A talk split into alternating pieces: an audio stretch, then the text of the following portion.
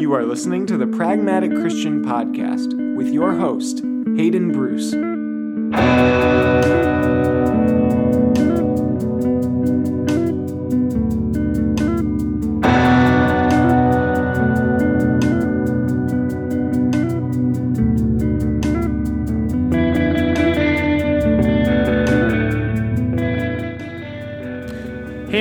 Today my guests are Simone and Malcolm Collins, who are the authors of the new Amazon bestseller, The Pragmatist Guide to Life, a guide to creating your own answers to life's biggest questions. Malcolm got his start as a neuroscientist exploring the evolution of human cognition and has work displayed at the Smithsonian. He went on to pursue an MBA at Stanford, where he met his wife Simone, who at the time was director of marketing at HubPages.com, managing a team of 20,000 freelancers. Together, they co founded the art commission marketplace artcorgi.com and run a number of travel companies such as TravelMax. They later founded the Pragmatist Foundation, created to encourage self reflection and assist individuals in challenging their most deeply held beliefs. If you're enjoying the podcast and want to help support us, you can do so by following us on Twitter at Pragmatic Christ or sharing the podcast or the website, pragmaticchristian.com, with your friends and family. For as little as a dollar a month, you can also support us on Patreon. Thank you guys so much for listening. Um, I'm really enjoying doing this, and I hope you guys are too. So, without further ado, here is Malcolm and Simone Collins. Hey, don't expect us to know all the nuanced No, no, phrases no. and everything like that. No, and Uh, it's funny that that was your example because I would say that you guys are deconstructionists. You guys deconstruct everything. That's kind of what you guys do.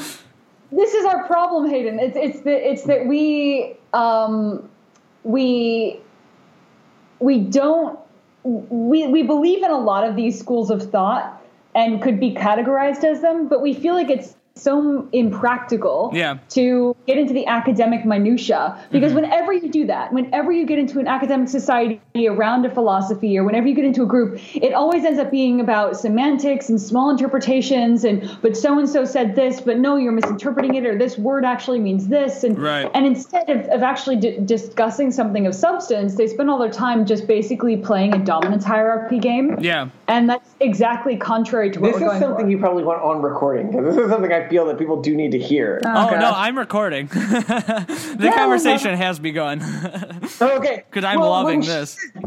dominance hierarchy games. I mean, I think it's important that to sort of understand that it really is just a classic dominance hierarchy play where you have two people or a group of people and people signal their status based on you know whatever the group agrees has value uh, tacitly which is typically philosophical understanding or you know, thought about a particular topic. And so they signal their value to other members of the group by being able to mention terms or concepts that other people of the group aren't fully familiar with. Yeah. And as soon as a member agrees that, oh, could you explain that to me? They're signaling that they're a lower member within the dominance hierarchy. Um, very similar to how people are, you know, playing, I don't know, the, the the EDM or like metal dominance hierarchy. Yeah, they're like, you don't know which house, you disgusting noob. Yeah, like Taurus. it, it detracts from meaningful conversation about a topic. Mm-hmm. No, I completely agree, and there's a very good case to be made that like all these all these technical words and jargon, you know, in almost any, any field of knowledge or any academic field, I mean, almost all of it turns out to just be shibboleths in like the practical, um, like engaging of conversation and discussion of these things. Um, you're figuring out who's in, who's out, who knows what, who doesn't, and if you don't know the like latest uh, jargon word that means you know this whole school of thought, if you don't have an understanding of that, then it's like, oh, okay, now I can now I can dismiss your ideas, I can dismiss um, the work that you're doing because you're obviously not up to date, and I feel like. Um, that happens everywhere, especially, you know, my background is in the church and in Christianity, Yeah. and that certainly uh, takes place in the church, in religions. Um, and I think that there's a very uh, good argument to be made, a very pragmatic argument to be made that all of these philosophical and theological conversations, um, and you can even say academic conversations in almost any field. All of it is, you know, when you br- when you when you break it down, is all about belonging and all about like who's in the group, who's not in the group, and arguing over words that you know the only practical bearing that they have in reality is you know, where do they place you in that social hierarchy? Where do they place you in the group? Um, are you in? Are you out? Are you in the inner circle of that group? Um, so I, I'm actually with you guys. That's actually why I was led to uh, philosophical pragmatism, which we don't have to talk about today. But you guys are certainly pragmatists because the pragmatists are all about okay, well, what do these, what do all these jargon words mean in real life. Like how are we actually using them? Like you can talk about um, you know deep philosophical or theological issues but what are those issues or those ideas or those words actually doing in the group? And most of the time those words are just you know uh, group identity markers. Um, so there's a good case to be made that even though an idea can be logical we really just use these ideas to mark where we are in the social hierarchy. Um, so I agree Oh, with you guys so there. So what, what I love about this is like here we are talking about gatekeeping and, and it, it's a really good example of how our human instincts basically throw us under the bus and stop us from moving forward because we have this this inherent need to be in a good position in the dominance hierarchy. And so we start you know without even realizing it um, doing these gatekeeping behaviors in a way that really hurts useful, productive debate. But mm. one thing I've noticed that I've been able to engineer with myself is let's say you have some sort of human instinct that's that's that's counterproductive. You can leverage other human instincts to stop yourself from doing that. So I started following r/gatekeeping on Reddit, mm-hmm. where people basically like find examples of people gatekeeping online, post them, and we all laugh at them. and because I've trained myself to contextualize gatekeeping behavior as something I deride and make fun of. I, I find myself catching myself when I do it and then feeling ashamed because, oh no, the group will reject me because I'm gatekeeping. Yeah. So there are ways for us to, to basically socially engineer ourselves into behaving in a way that we, we uh, logically, rationally want. But the funny thing is, is that we have to leverage emotion and stupid human instincts to do that. But to take it back, while we're still fairly early in the podcast, to sort of the core point or an introduction of some sort, um, he was talking a bit about the traditional pragmatists, um, which, while our uh, sort of worldview aligns pretty closely with theirs, you know, they're focused on functionalism and everything like that. Yeah. Um, it's not exactly theirs. When we call ourselves pragmatists, we mean it in the most vernacular sense possible. Right. Which is simply that, um, like, when we break it down into just a couple simple points, um, we believe you should decide what you want to maximize in your life, like what you're trying to achieve with your life. Decide what sources of, you know, uh, evidence and inquiry that you think have value when deciding how you're going to create hypotheses about how to maximize that thing, and then design yourself to maximize those things. Yeah. Like nothing more complicated than that. But that puts us in a very interesting position, sort of within a lot of what you're seeing within uh, the Christian secular community interaction right now. Because where you see um, a lot of Christian secular interaction right now, it's that I guess I would call it the let's say wishy-washy ends of both spectrum. You know, it's the more sort of Unitarian Universalist Christians interacting with the atheists who think that you know, well, maybe everything's sort of true to an extent. Well, and a lot of it seems to be motivated by virtue signaling, yes, which is like I accept everyone. in, Yeah. in our sort in our worldview, with which is full of prejudice and hubris and all sorts of wonderful, terrible things. We really look down upon anyone whose behaviors in life are built around reinforcing a certain image of themselves that they they see as as valuable. We see that there's there's sort of two ways to live life. Um, A lot of people live lives to maximize their value. like they want to say i'm a good person i want to see myself as a good person and Right. so they pretend to believe a bunch of things that was in our current societal framework reinforces that and So their whole life becomes about trying to reinforce this not even thought through self-image, whereas what we think you should be doing is is trying to maximize something of inherent value. or, or determine what's true and then maximize that which Yeah. puts us more in line with what we may be i guess what we would call secular christians i don't know if i'm super happy with with the label atheist Yeah. um, much closer to you know sort of pre and post trib like evangelical Christians than we are to more wishy washy sort of Christian communities that are just like it's all different ways of seeing the same thing because we believe very strongly like it's totally okay to believe whatever you want to believe, but at least believe it. You know, truth isn't a team sport. It's not about making you look good in society. It's about saying, okay, um, here is my source of information that I'm using to decide what I think is true about the world. And then I'm using those truths to determine my behavior. And it doesn't matter and the, how society interacts with that behavior. What matters is that it's maximizing what I need to maximize in life. Right. So, um, does so uh, do you both have a background in Christianity? Maybe we can um, uh, continue the conversation with uh, some of the some of your background, some of your history. I'd love to talk about um, how you guys met, and I think that that'll lead into more of the topics that we want to discuss. Uh, but maybe you guys can talk a little bit about your backgrounds, um, and that'll lead into how we met. So, um, Simone, you can begin, and then um, you know, Malcolm, you can talk about your background, um, and then maybe we can converge into your guys' meeting. That sounds good. Um, I was born in Japan. I was a mistake baby of a formerly polyamorous hippie Bay Area couple. Wow. Um, that uh, referred to That's themselves. Silicon Valley type people, Silicon San Valley. Francisco people. Yeah, Yeah. like quite literally. Um, that, that referred to themselves throughout my upbringing as born again Buddhists. Um, When I, I went to a Mormon preschool where I learned about Jesus and, and some facets of, of Christianity ish. Um, and when I started speaking to my mother about that and, and about what happens to me after I die, she got a little bit concerned about me growing up as a Mormon child um, in my wonderful, wholesome Mormon preschool, which was the happiest place on earth, and wanted me to um, become a Buddhist like them and, and took me to temple where I learned about Buddhism. Um, and growing up in the Bay Area, I was trained to to aspire to some level of transcendence and and very much, I think, like a lot of the atheists that that you may interact with who are trying to reach across the aisle and interact with Christians to sort of look good um, to themselves and to other people. I, I wanted to understand all religions. I, I took trips every year to different religious spots around the world to try to understand them and reach some level of transcendence.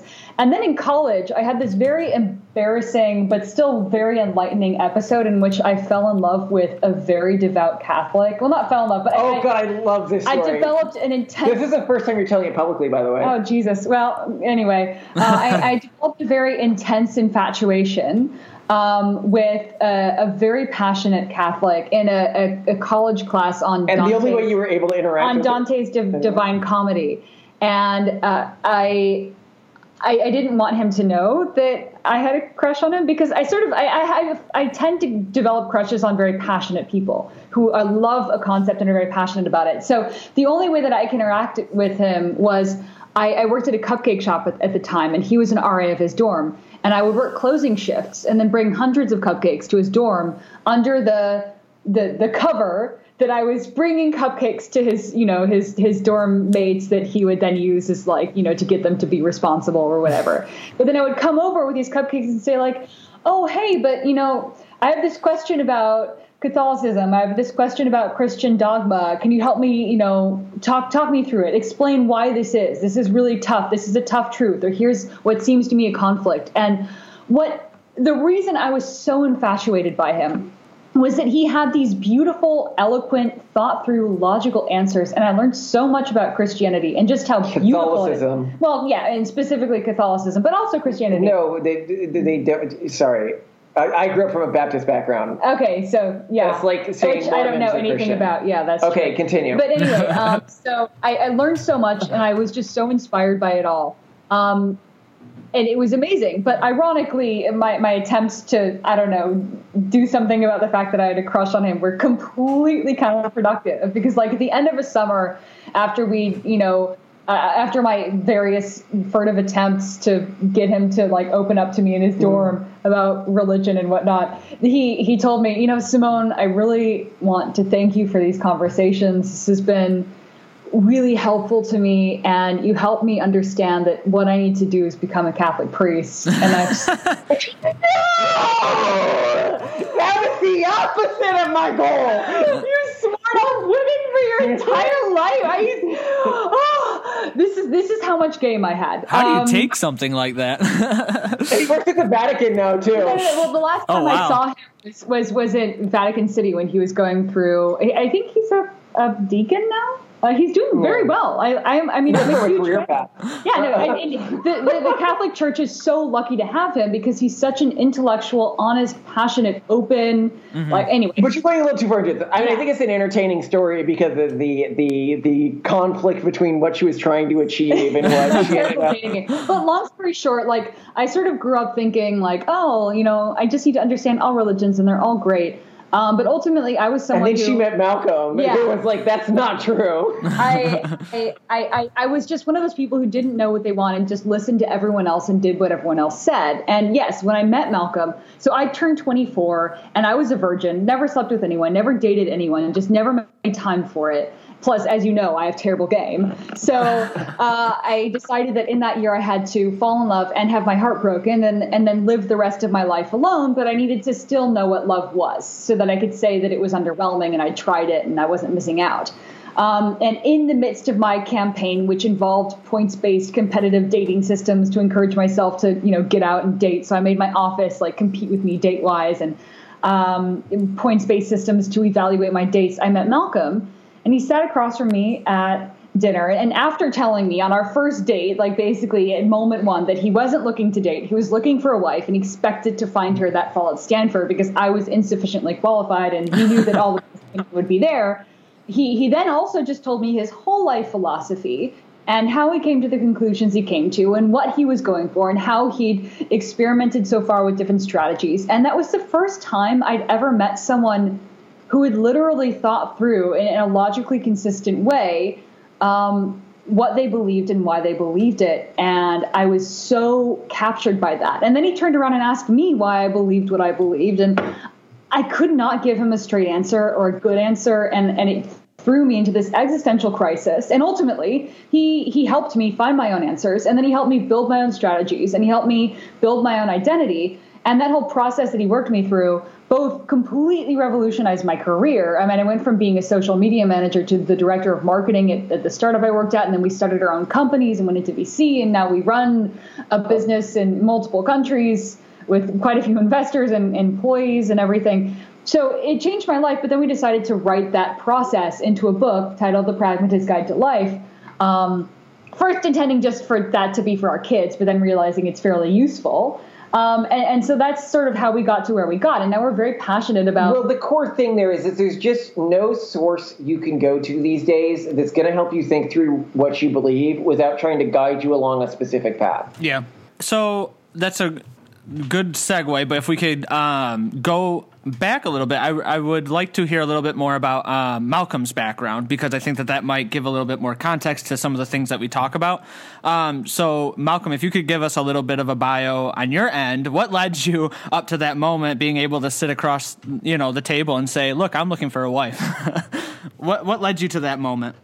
So you're talking about from a religious perspective, which is sort of, or a Christian perspective, which is sort of what you're looking at. I mean, my family's history is the one after another of Southern Baptists with strong Calvinist leanings, you know, being, uh, you know, running churches, founding churches across Texas and stuff like that, until my dad's generation, which did the whole 80s, you know, 70s hippie thing.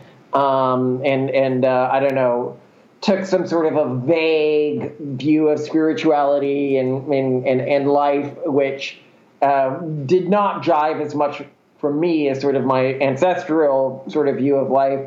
Um, and I wanted to know more specifically what I should do with my life and why. Um, and I began to really study how people change their minds on things, how they come to these conclusions.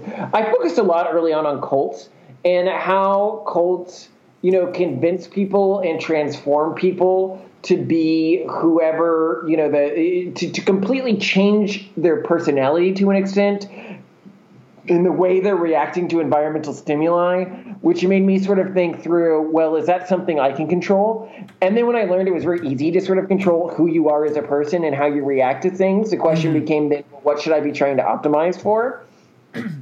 Um, and I began focusing really hard on, you know, trying to determine what to optimize for, trying to build a philosophical framework for this. Um, but uh, I mean, primarily for me, um, I, I, I guess, yeah. So that's sort of my traditional or, or religious background. Um, and then I built sort of a framework and a system, and it was something that Simone sort of started to follow early on, and a lot of other people through the the nonprofit we run have started um, uh, gravitating towards, called the Pragmatist Foundation, and all the money from our book goes to that. But we're very dedicated towards its cause, which is we think that there is sort of a force in society right now trying to push everyone to this sort of beige mess of beliefs that is a compromise of every belief system in the world Yeah. without saying, you know, no. I mean, there are truths and there are things that aren't true. And I wouldn't say I have any more access to truth than somebody who is, you know, an evangelical Christian who has thought through it. I mean, there's sort of different categories. There's evangelical Christians because, you know, their parents are evangelical Christians, and there's evangelical Christians with like a strong logical framework behind what they believe um, and sort of where um, where can you ex- extract these truths? And one thing, you know, Simone was talking about Catholicism, and I interrupted there, but I think it's an interesting sort of a concept that relates to our worldview, the pragmatist worldview, which is relevant in sort of the Catholic non-Catholic split in the church, you know, the the Reformation Right. period. This idea that as, as you know, suppose you identify as an atheist, right? And you're trying to to decide what you think is a scientific truth. Okay? There's sort of two paths you can go down. One path is you can become super educated in science, read all the literature, uh, read all of the studies, and then from those studies derive what you think are sort of scientific truth. So you can say that that's really impossible for me to do with any sort of a normal life.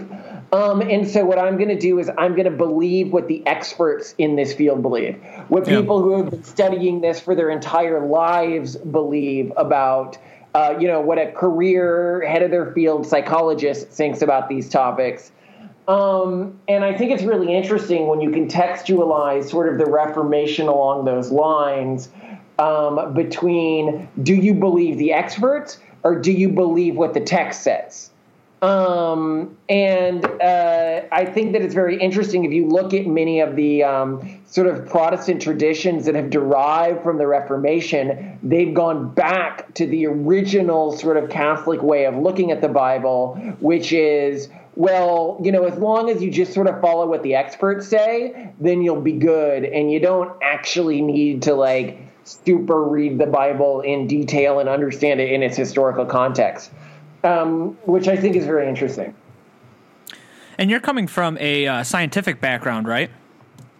Yeah, I used to be a neuroscientist. I have stuff on display at the Smithsonian. I've been published in, in scientific writings uh, as a neuroscientist. And then, uh, have you done much work in uh, like neuropsychology or evolutionary psychology as well? Yes, I have. The stuff I have at the Smithsonian is evolutionary sort of psych, well, evolutionary anthropology stuff, which has some psychology sort of underpinnings. And then um, I've always been really focused on brain-computer interface was one of my main areas, but I focused a lot on just sort of um, evolution of cognition, and then really looking at it from the perspective of stuff like what can we learn from cults and stuff like that about the evolution of cognition. If cults can so completely transform a person's cognition, what does that tell us about the vulnerability of our own sort of cognition?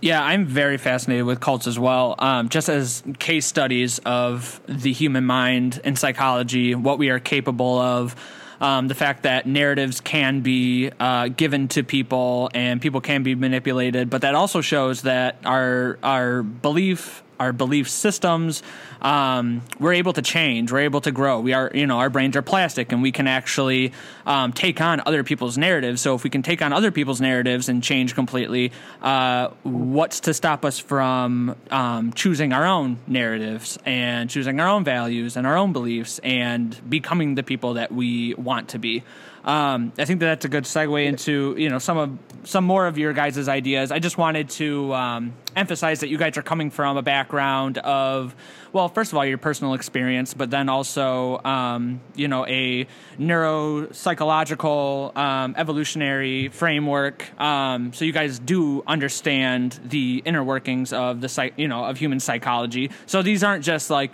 here are some of our ideas that we picked up. It's no, these are some, you know, this stuff is informed. I just wanted to like emphasize that. Um, so I, well, what's that?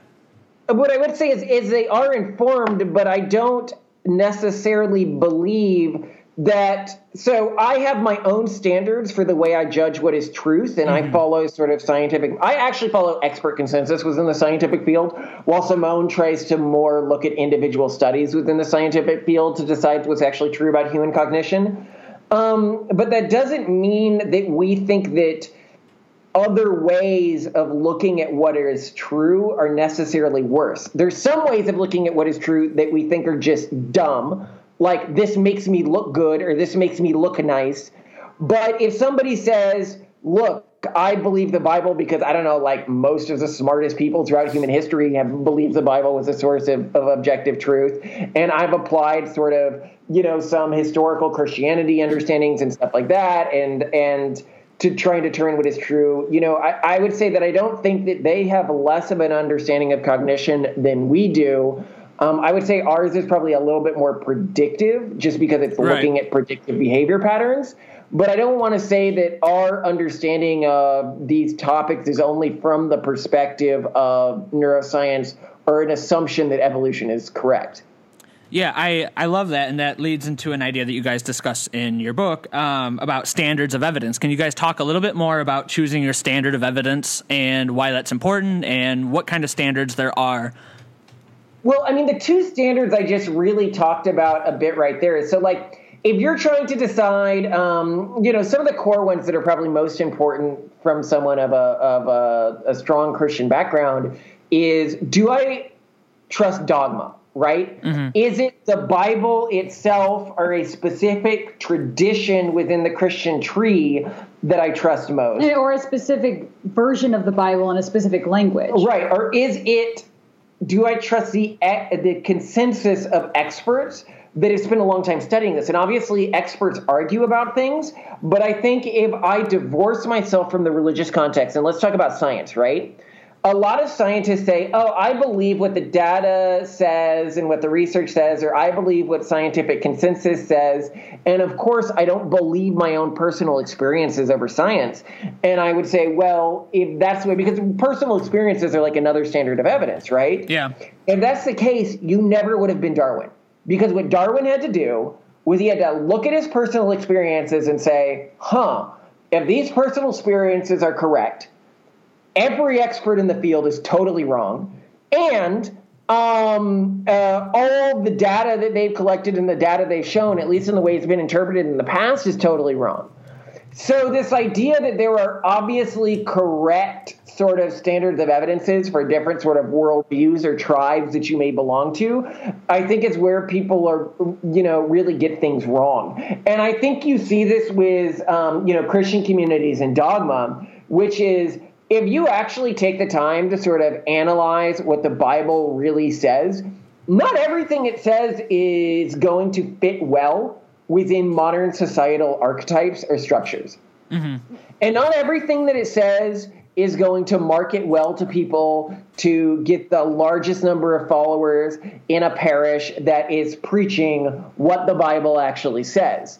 And because of that, it means more likely than not, if you follow dogma, if you're like, look, I'm going to look at what the Bible says and what I think, you know, Jesus most likely meant within this context, um, you're going to be on the out of most large, even evangelical factions because evangelical factions grow because they market well. And that means that the largest Christian factions within any community are going to be the, the ideas that market themselves back, the, the market themselves best, and not the ideas that are truest to the tradition as you're analyzing it.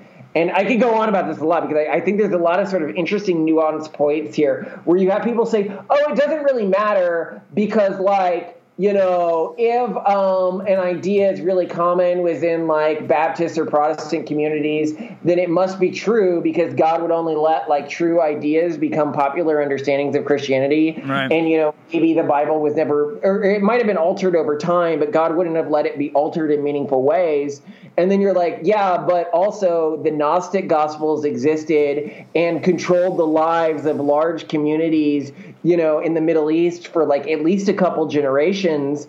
And God let that happen. So you can't say that the Bible hasn't been altered. You can't say that God wouldn't allow the Bible to be altered in a big way because, you know, if you have, uh, if you believe. Because it, it did happen. It did happen. I mean, if you believe in recorded history, which most Christians do, you believe it did happen. And I would add one thing to it, which when it comes to standards of evidence, I hear this a lot, especially from atheist groups, is they say, well, I believe in science and I'm Right. an atheist. It's my standard of evidence. When they're not uh, apparently acknowledging the fact that the, the scientists that built the foundations of science were devout Christians, if not like members of clergy. Yeah. Uh, so it, it really bothers me that there's there's sometimes this falsely forced separation of standard of evidence. So like, well, Christian standards. Hold on, that's not a falsely forced. That is a strictly forced separation. You might be saying that they should respect the heritage they came from more, but that does not mean that both are kind of true.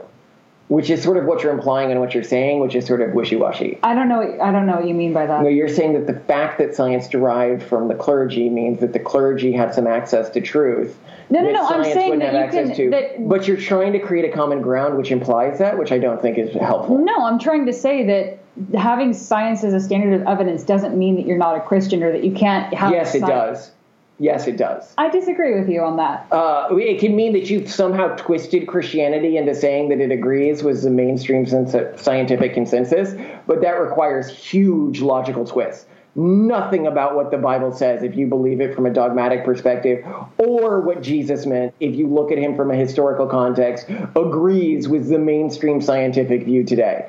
As much as that Catholic Church, I understand that's your background, has tried to twist things to say that. But I think that's I- the key of what you just said. That that's dogmatic, or what a lot of people like to call fundamentalist Christianity. Which really, if you do a historical account, like that's only about hundred years old. Like this fundamentalism that we know today, that the Bible is literally true. Like that was a decision that was made in the Protestant um, church, uh, you know, around hundred years ago. I can't remember exactly when. It was around the turn of the century. So there are other Yeah, there are was, other yeah. streams, and I think that's important to realize, especially in our democratic. You know, the last hundred years has really been like a very democratic, diverse um, uh, world that we live in. There are, you know, I would say, I would venture to say that every single individual that is a Christian at this point has their own specific denomination, if you will. Um, you know, like we live in such a diverse, such a globalized um, world in the West that everyone's Christianity is a completely different thing. I really enjoy the work of um, uh, Andrew Newberg, who is a neuroscientist who studies uh, th- like the, pretty much what theology and belief and faith does to the brain.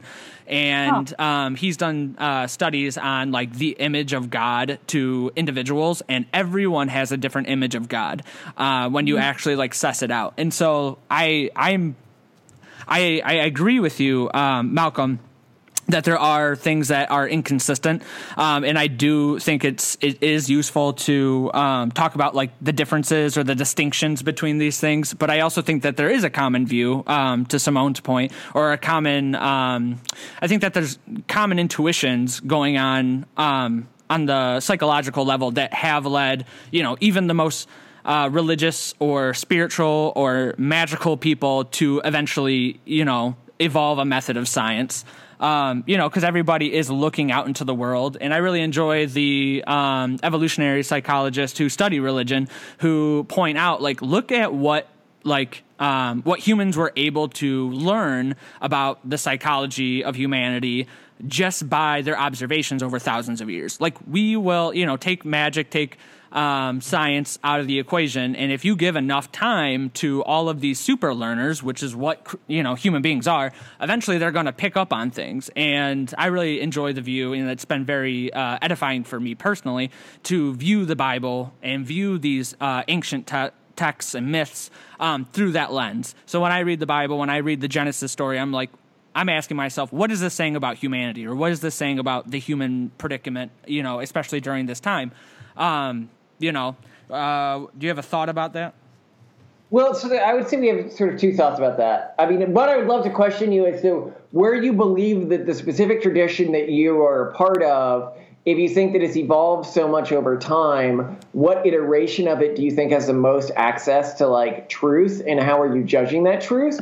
But secondly, something you brought up that I'd really love to double click on and expand on when you talk about like pragmatic Christianity mm-hmm. is so you have a Christian tradition and then you have somebody looking at like okay how do different people perceive god in their minds right? And okay people are perceiving god in different ways but you know here are some ways that appear more often or here are some ways that appear within different cultures. Um, here are the top search results uh, uh, and then my question to you would be sort of what do you derive from that? Like, how does that help affect your beliefs or your own perception of, of, of the image of God? Or do you just think that study has no relevance to the, I don't know, real or true understanding of an image of God? And where can you derive meaningful evidence to determine that? Um, I'm trying to pick out the specific question that you're asking. Are you asking? Okay, okay. So, so you mentioned a study about the image of God, and you said everybody yeah. has a different image of God, right? Yeah. Um, and so, what I'm asking you is, so okay, you personally, as a pragmatic Christian, you're trying to determine probably the, the, I'm just asking you like a question. You're trying to say, okay, what's probably the closest to accurate image of God, right? Mm-hmm. And I'm not asking you what you believe the closest to accurate image to God is. I'm asking you where you derive the evidence for that belief?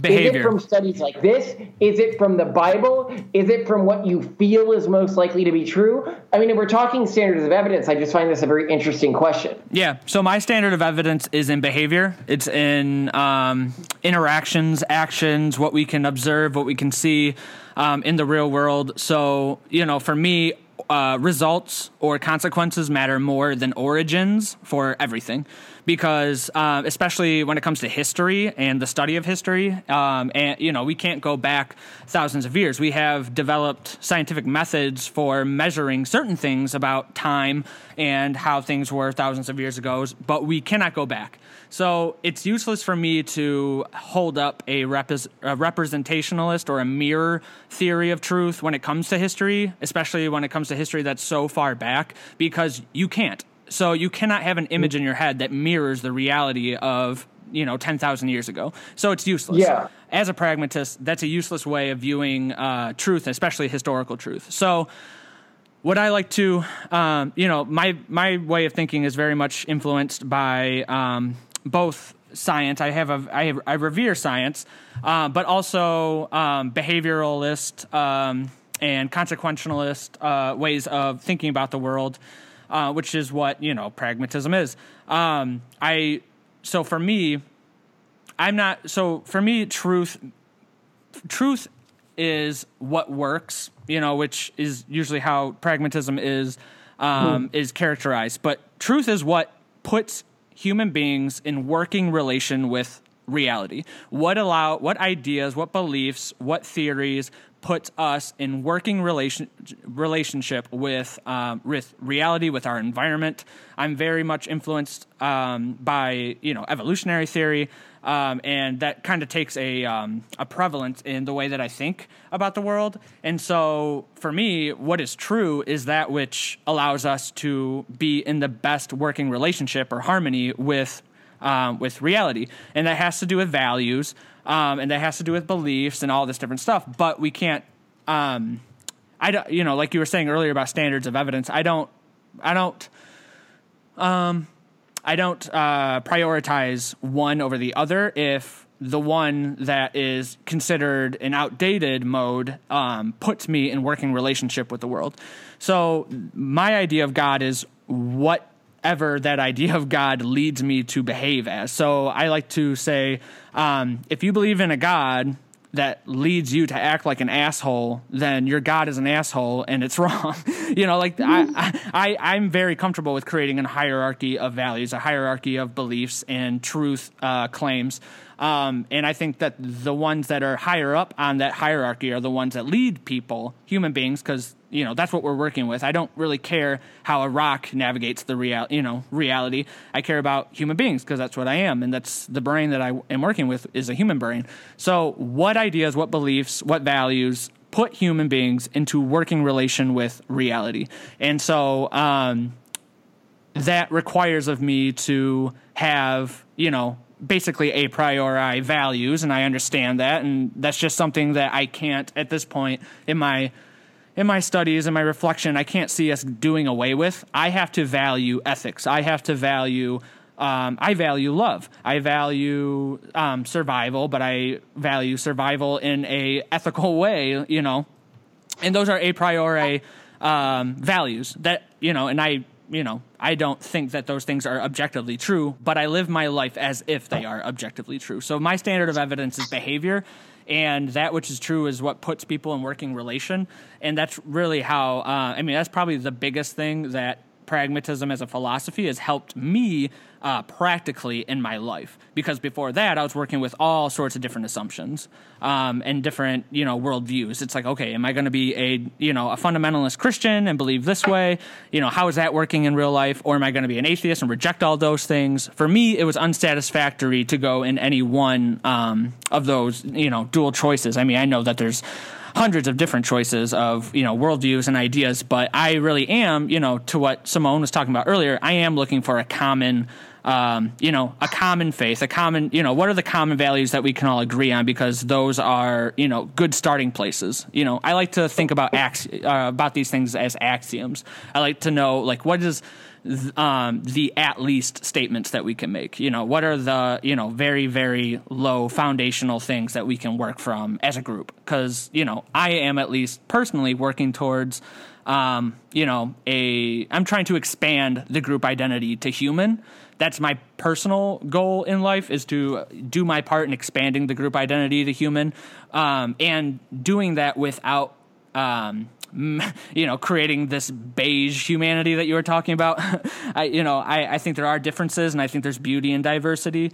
Um, but yeah, so those are just some of my thoughts to that question. I know I talked for a while. I don't even know how long I was talking, but um, well, this is super interesting that we want to understand better what you mean by working relationship because we only speak well, we amongst each other in, in like five year old terms so when you say working relationship are you saying you see cause and effect and whatever you believe is true is something that builds a predictable model for cause and effect um not necessarily so i okay. so I, I think I, I follow uh, William James and Nietzsche in the um, in the insight that truth always has values connected to it.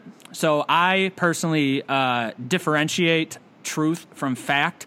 Fact is just fact. Fact is hmm. what is out there. A rock existing, you know, in my backyard, that's a fact. What I, as a human being, do with it uh, and can do with it, that's where truth comes in. You know, the things that I can actually do with it. But to say that a rock is true is kind of a meaningless statement, you know? So mm-hmm. I think that truth always has an aspect of value and always has an aspect of action and verb, um, where fact can be uh, descriptive. But even, you know, those things are always fuzzy because when we talk about facts, we are always coming from uh, a biased position. We're always doing something with our descriptions, usually as human beings. Like we are, you know, deep down to our you know most basic evolutionary core. We are tool. Uh, you know, tool using human beings. We are using ideas, uh, objects, each other as tools. You know, everything has a function. So I'm working from that, um, you know, from that background. So I differentiate facts. You know, I can look at cause and effect and, and, learn facts. I believe in facts. I'm not a relativist that thinks that everything is relative, everything is in our head. I'm certainly not a solipsist where I think that all reality is in my brain. Um, I just think that for the human animal, um, thinking about fact, truth, all these different things, they all kind of get uh, intertwined. So I think it is useful to differentiate differentiate these things, but you know, I think it is a very difficult thing because people have been arguing about these things. You know, like you were saying in the beginning, philosophers have been trying to find you know like the perfect logical explanation for all you know the differences for all these things. But at the end of the day, uh, the human being can't be cut up into such neat boxes um, I think that these things always intertwine with each other in some way or some form. If, if I may word it in a different way, I feel like what he's saying, Simone, is so what we would consider sort of cliche ethics, like human happiness matters, love matters, that sort of stuff. The mm-hmm. stuff that we don't believe, like, okay. like, we don't ascribe that stuff. We call it like sort of cliche ethics. What you do is you look for uh, beliefs that optimize outcomes within cliche ethical school of thoughts, like again, human suffering is bad. Like if you can minimize that, and if a belief minimizes human suffering within a community, then it's more likely to be true. Um, and so you judge the truth of a belief by how the practitioners of that belief affect the sort of community and the world around them, as well as their own internal models of themselves and then you ascribe beliefs as being more true if they optimize sort of generic ethics. Uh, yeah, but it doesn't always have to be ethical. I just think that as human beings, those those uh, factors always play in in some way. Um, but I can have a belief about something that is, you know, that we can try to come up with like the least ethical, ex, you know, example. Um, like if I have a belief, Dude, I want to hear that. Come on, let's go. Well, if I have a belief that, um, let's, you know, if I have a belief that stop signs mean stop, you know, like that's a belief based on, uh, you know, social, um, yeah, what's the word? Um, social norms. Like I have to stop yeah, for this yeah. thing, and so my belief leads me to stop when I see that sign. You know, like it's a sign that has significance. I know what that means, and so my belief leads me to stop.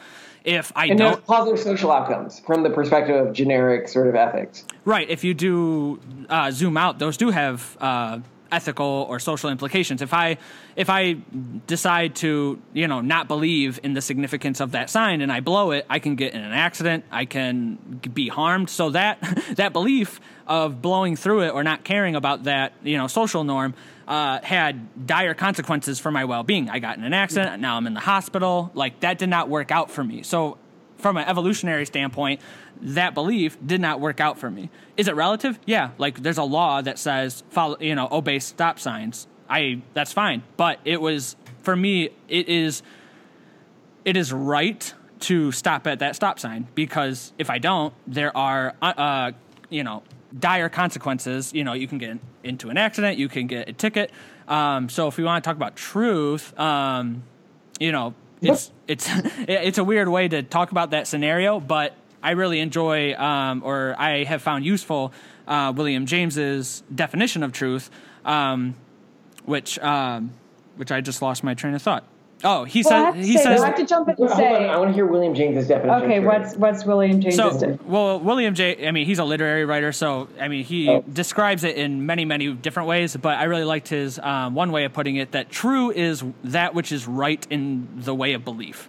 So, what is so what is true is what is right for me to believe. And now, why would something be right in the way of belief? Well, it leads to successful action. It leads to satisfying action. It leads to, um, you know, me having values or goals or whatnot and then being successful in that you know? If i have a belief if i'm stuck in the woods and i see some cow patties and you know if i'm lost in the woods i mean and i see some you know cow droppings i have reason to believe that there might be a farm nearby. And so i'm going to follow though you know that evidence. I'm going to follow those cow patties to hopefully a cabin where i can be saved. You know if i do find that cabin then okay great. That you know that idea that belief was true. It was right for me to you know think that that was true. If i was just a you know a complete um, if I if I just believe that everything is random in the world, um, then you know I see those things. I'm like, okay, well, there's a one random cow in the middle of these woods that's you know taking a shit and you know I can't really you know act on you know on any belief right now. And I'm going to be stuck in the woods unless I randomly find the find the cabin but if I you know follow those beliefs then it's right for me to follow you know those things it was right for me to believe it it helped me in the end I was successful in the end Yeah. So, Simone, what did you want to say? I, I frankly, at least, uh, and this is, but I, I the, the rock in your backyard makes so much more sense to me as truth than any of the things you just said. You're observing it and stuff like that. The thing that I would have the bigger problem with with what he said is it all comes from an assumption that something is true. So, like, let's take the stop sign example, right? You're assuming within that framework that your own suffering because you skipped the stop sign is bad. You're assuming that the suffering of the person who you accidentally hit is bad. Um, and I don't hear the logical framework behind making all these assumptions. And I understand you can jump to sort of cliche conclusions. You can be like, well, most humans throughout history have said human suffering is bad, and humans don't like suffering, so therefore it's bad. So therefore, I can determine something is true if it minimizes, you know, my own suffering or human suffering. But you're looking at certain actions or certain sort of beliefs about how the world works and then determining their truths by their ability to optimize sort of PC ethics. And our problem with PC ethics is PC ethics like human suffering is bad, you shouldn't kill random people, you shouldn't, you know, that sort of stuff. Eh, human happiness matters really gained popularity if you look at it from an aggregate context because it helps society. Like a society that believes that is going to outcompete a society that doesn't believe that. Yeah. But not because of its inherent truth.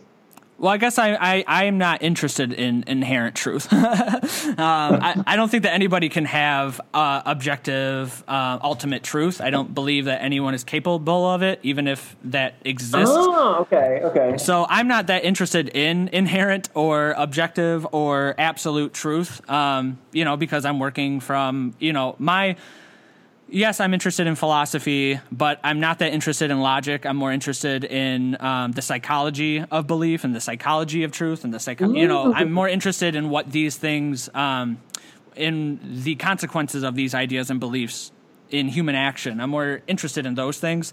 Um, I think that you know we have tools for you know gathering facts but i think that's what it is. I think that we are tool using gatherers of you know of more tools. And what is knowledge? Knowledge is tools. All knowledge is tools. Uh, even truth is tools you know and truth has been used um, you know as a weapon in so many ways throughout history. Um, so i'd rather use truth or advocate the use of truth um, in ways that are mutually beneficial for everyone um, and you can call that, you know, cliche or, or PC ethics, but, you know, I think that most people are cliche on a daily basis. Um, you know, I'm, I'm Yeah. looking at the actual, um, you know, daily experience of human beings and not trying to overgeneralize about certain ideas, beliefs, or truths um, that don't apply in other places. Uh, but I do recognize that there are some tools of gaining, you know, knowledge and gathering facts, which are used in our, um, you know, in our truth claims. I think that human beings use truth. I don't think that truth exists out there. I don't think that there's a essence or an entity called truth that we can grasp or see. I think that truth is a human construct that we use.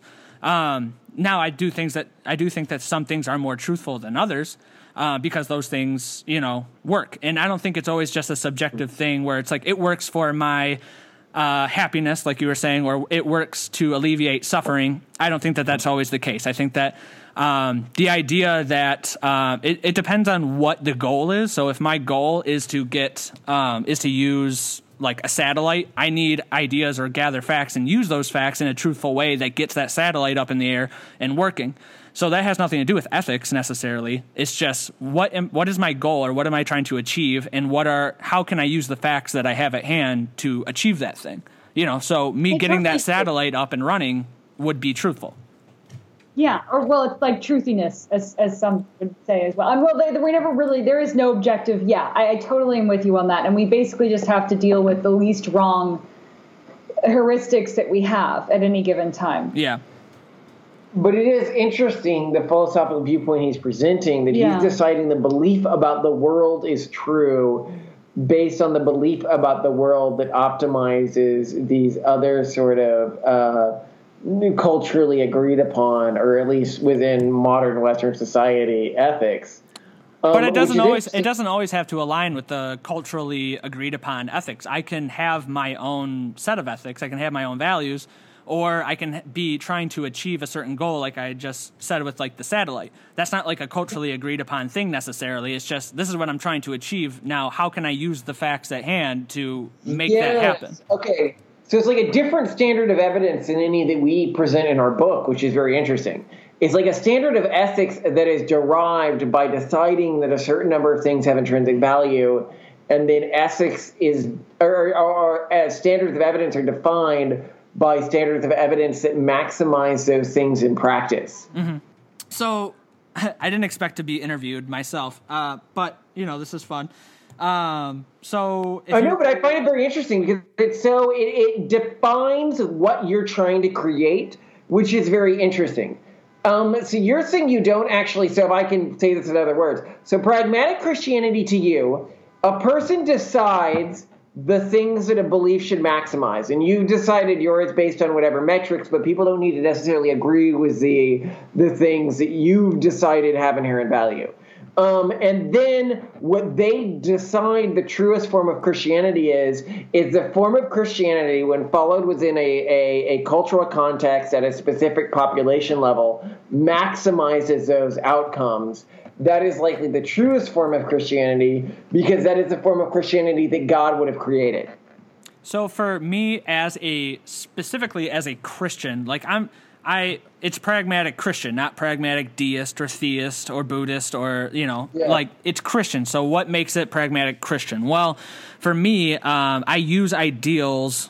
So what an ideal for me is is a uh, an image, uh, uh, an yeah, and it's an image that I'm striving for um, that I think has value. I don't think that has absolute value for everyone always, but I think that everything that we do and believe, I think it's important for me to um, emphasize that when I say belief, I think that everything that we believe is something that we are betting on. We're betting on that thing being important.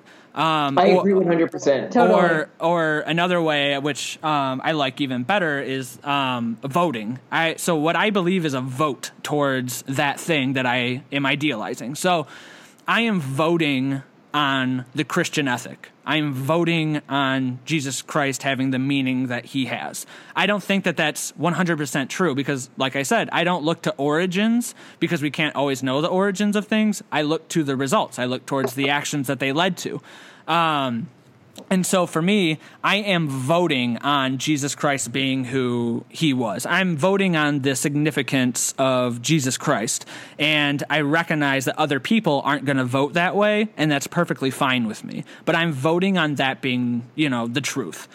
Is that objectively the truth? Can we actually know that? Absolutely not. There's no. So hold on. I love we we've been sort of whispering to ourselves about what you're saying because we love it so much. But it's not the voting thing; it's the betting. But then we think of it in a voting context. Yeah. So what I'm imagining is a craps table, right? So you know a craps table, you have the red versus black. You've got all the various things, and then you've got a certain number of chips, and you're putting a certain number of chips on every every one of these um, numbers. But what makes it different than a regular craps table is that the payout, if you're right about certain numbers, is higher than the payout for other numbers, and um, the the what it's going to land on isn't exactly evenly distributed, right? Um, and that's what makes a lot of forms of religious belief very interesting.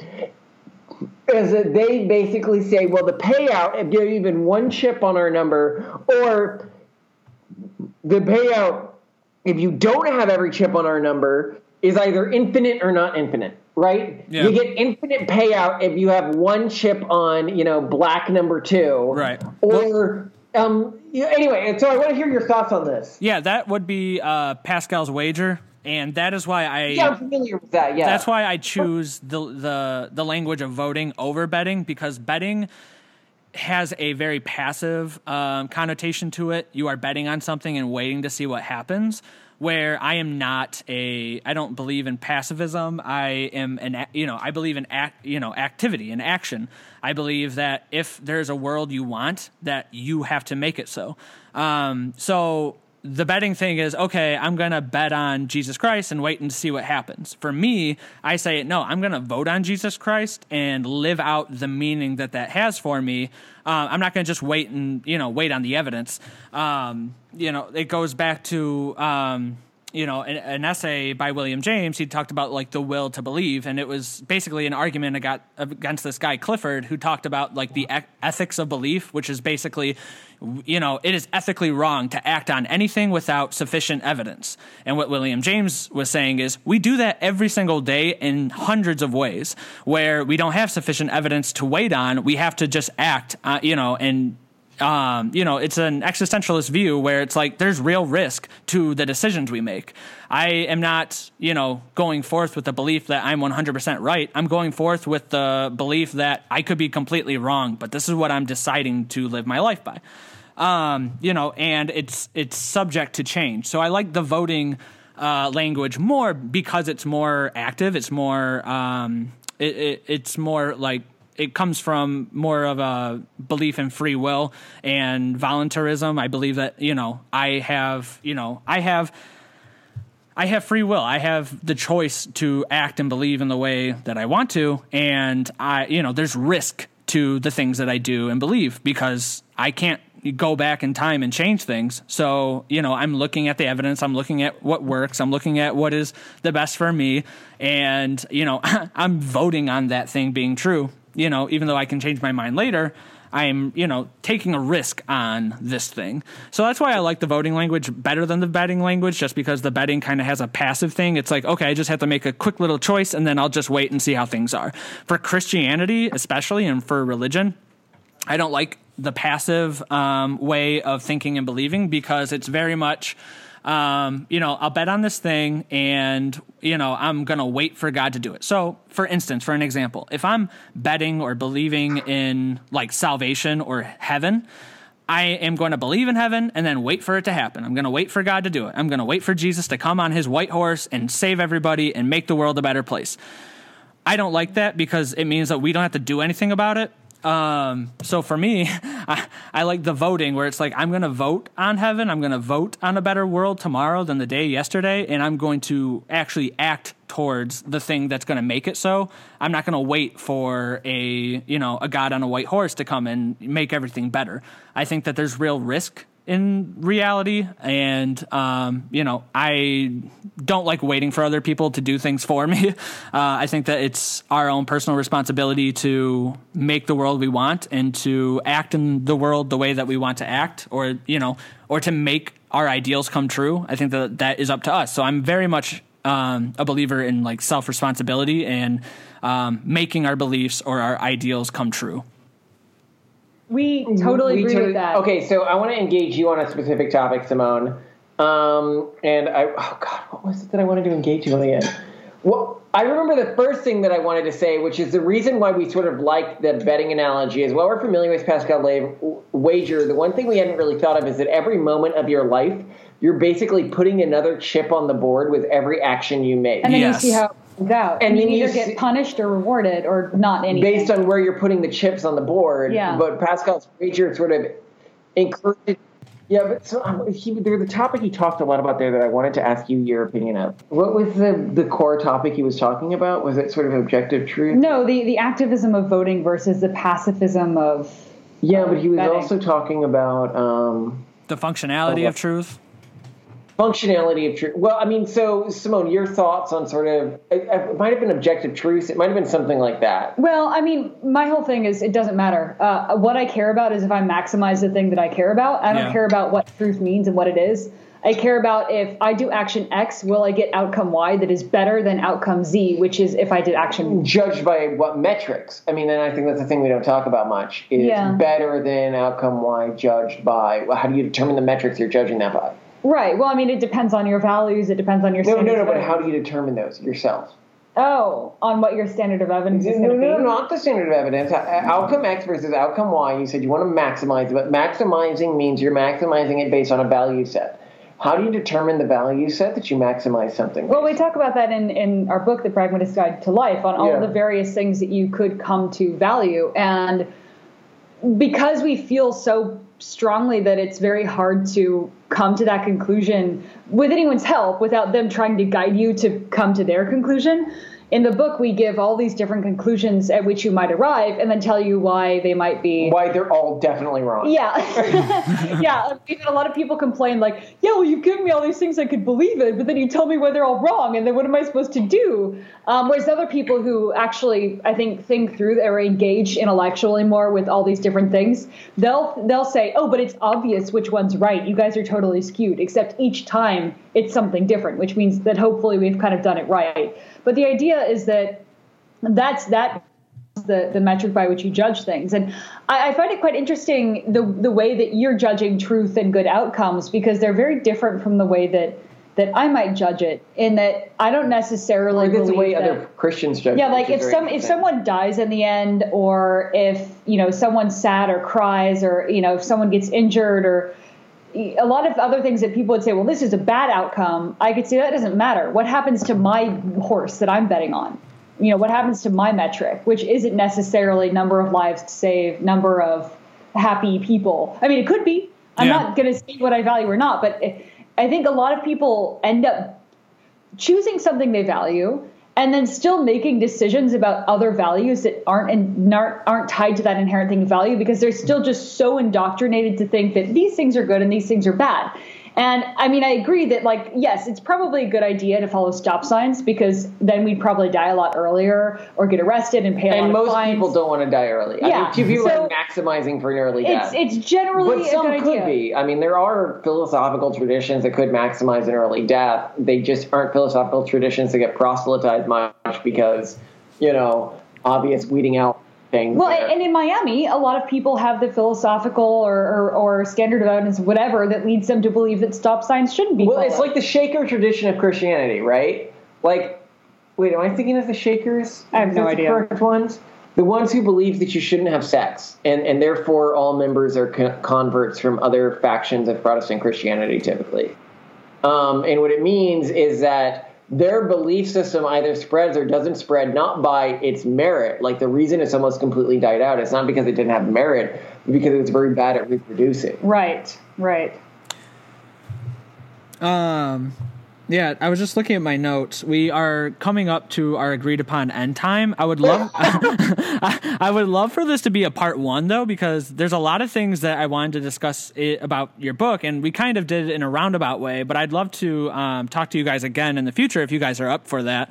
I'd, I'd love to do that. Would you be up for this one? So much. I'm there. Um, Yes, so- you're very good at engaging in topics about. You don't become angry about anything. You engage logically and you present new ideas. I like it. Well, thank. I mean, one of my values that I chose is um, is both fallibilism and openness. So I am always looking for new ways to think about things because for me, you know, again, you know, this idea is coming from like the pragmatist tradition, which actually originally came from this guy named Alexander Bain, who was a scientist and philosopher, Yeah. but he looked at belief as a habit for action. So earlier when you were asking Simone, like, how do you come up with your values? I think that we come up with our values through our, our beliefs. I think what, what a belief is in a very uh, physiological way is a belief. All a belief is, is, you know, I mean, not all a belief is, but what a belief is practically is a habit that we have, a mental habit that leads to action. And so I think that that's how we assess our beliefs and how we evaluate our beliefs uh, is through the action that they lead to. So that's what I'm. That's what I'm working with. I wanted to end the conversation um, with a question since we talked about beliefs and values and stuff, and I have a lot more questions other than this, so we'll save it for part two. But how do you guys create a uh, or what do you do when your values compete so after you've already decided your values after you've already decided what you're optimizing for how do you uh, you know what do you do when those values compete with each other and how do you create the hierarchy of values That's a really good question. Um, so I, I, I do have different things of inherent value, and sometimes they do run contrary to each other. Which is to say that that to move one further, I may be actually hindering the other one, like quite directly. Well, you basically you attach certain multiples to different values, right? So and you example, also look at where you are. Reproduction and and you know improving society have value in terms of scientific progress that increases you know so. But if each have equal value and you feel like you've you've output x units of one but only x minus two units of the other you'd better emphasize the other for a while. Right um, uh, and what i would say is is for me when i look at how i output units of value it's more that there are certain things that i hypothesize might be the only things of value and so i put a few uh, you know, we talk about the the craps table again, a few chips down on those things. Yeah. And then there's other things that I'm fairly certain probably have value if we're wrong. Um, so, for example, like generic human happiness values, right? Like, logically, I don't see a super strong reason for that. But um, if we're wrong, almost everyone believes it, and I don't feel totally confident in me saying I'm absolutely certain it doesn't have value. Um, and I do see some philosophical arguments that could be used to mean it has value. So I'm going to put, you know, at least half of my chips on that because it sort of seems like that's what most people are betting on these days. And maybe there's some information I don't have access to. And then I'll spread some of my other chips across the table on some of the rare things that I think have a really strong logical argument for them. But for whatever reason, society really hasn't bought on with them yet.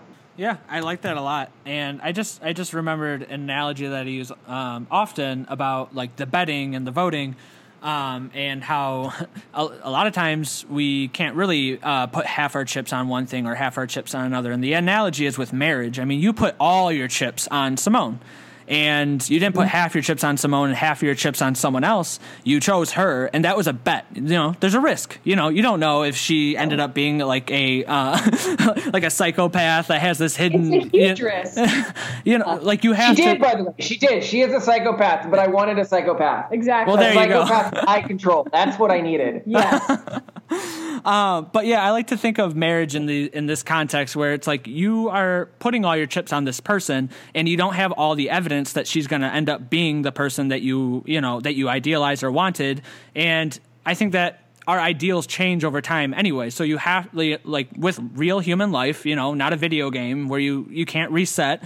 You have to make decisions sometimes based on um, insufficient evidence that is going to lead to an outcome that you did not idealize to begin with. And so I think there's something to say about like a stoic philosophy where you kind of have to take the punches as they come and reassess which that was another topic i wanted to get to is how do you reassess your values over time because we are evolving human beings um, but unless you have a very quick answer to that question we can save that for part two if you want we don't have a quick answer. Save okay. for part two. And the second I would say is that marriage is such an interesting question for us because the book that we're working on right now, you know, we're pretty close to being finished with the first draft, is on relationships and mm. marriage and everything like that.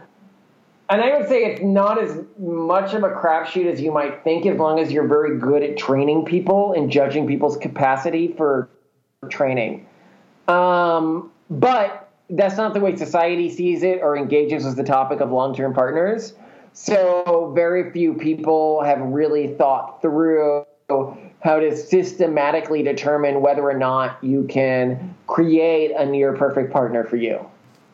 So, is that is that an idea of who you choose to tether yourself to for life? Uh, like, are you viewing that relationship in the context of um, you are engaging in a mutual training of each other to become who you both agreed to become in the long run or yeah so the, essentially the the the social contract into which we have entered is that we are not so much marrying the the human body that is representing currently Simone or Malcolm. We've married the ideal of Simone and Malcolm and our promise to each other is to make that person the best possible manifestation of their ideal self but to do that, you do have to make some judgments about generic cognitive capacity mm-hmm. and generic ability to, you know, um, suppress instinctual desires and ideas. They're the things that you really just want to believe about the world because um, those are the things that inhibit training and inhibit the maximal version of yourself. Exactly. And this is not something that everyone could do for sure. And it, it requires a lot of trust and a lot of mutual mm. respect and understanding. But still, uh, it, it, seems to make for a very safe long term bet because we always can trust the other person to be acting in, in, in the best interests of the person that we aspire to be. Well, I love all of that, and I am looking forward to talking more about that um, in part two. Um, so, to close, is there anything that you guys want to promote or say to the audience uh, before we close out? Uh, our book, The Pragmatist Guide to Life, is literally as cheap as we can make it on Amazon. It's 99 cents. So please do check it out. It is as weird as we are, um, you might find it fun, but it's also as unpleasant as we are. So it is not a fun read. um, but all the money from it does go to the Pragmatist Foundation, which is meant to promoting sort of our worldview, which, as you can tell, is a little different from yours as well, because we mean pragmatist in a vernacular sense, mm-hmm. and we also focus much more on the idea of. Um, uh, we don't assume certain values are attempting to be maximized. Um, whereas most people do. I mean, most people assume this value is good and this value is bad. Uh, but we think we present a unique view that a lot of your viewers may find um, compelling yeah. or or interesting to insult. Well, I love your guys' worldview. I love your guys' unique uh, perspective on life. That's why I wanted to have you on. Thank you guys so much for coming on. We're thoroughly looking forward to chatting again soon. Okay, well, we'll set that up.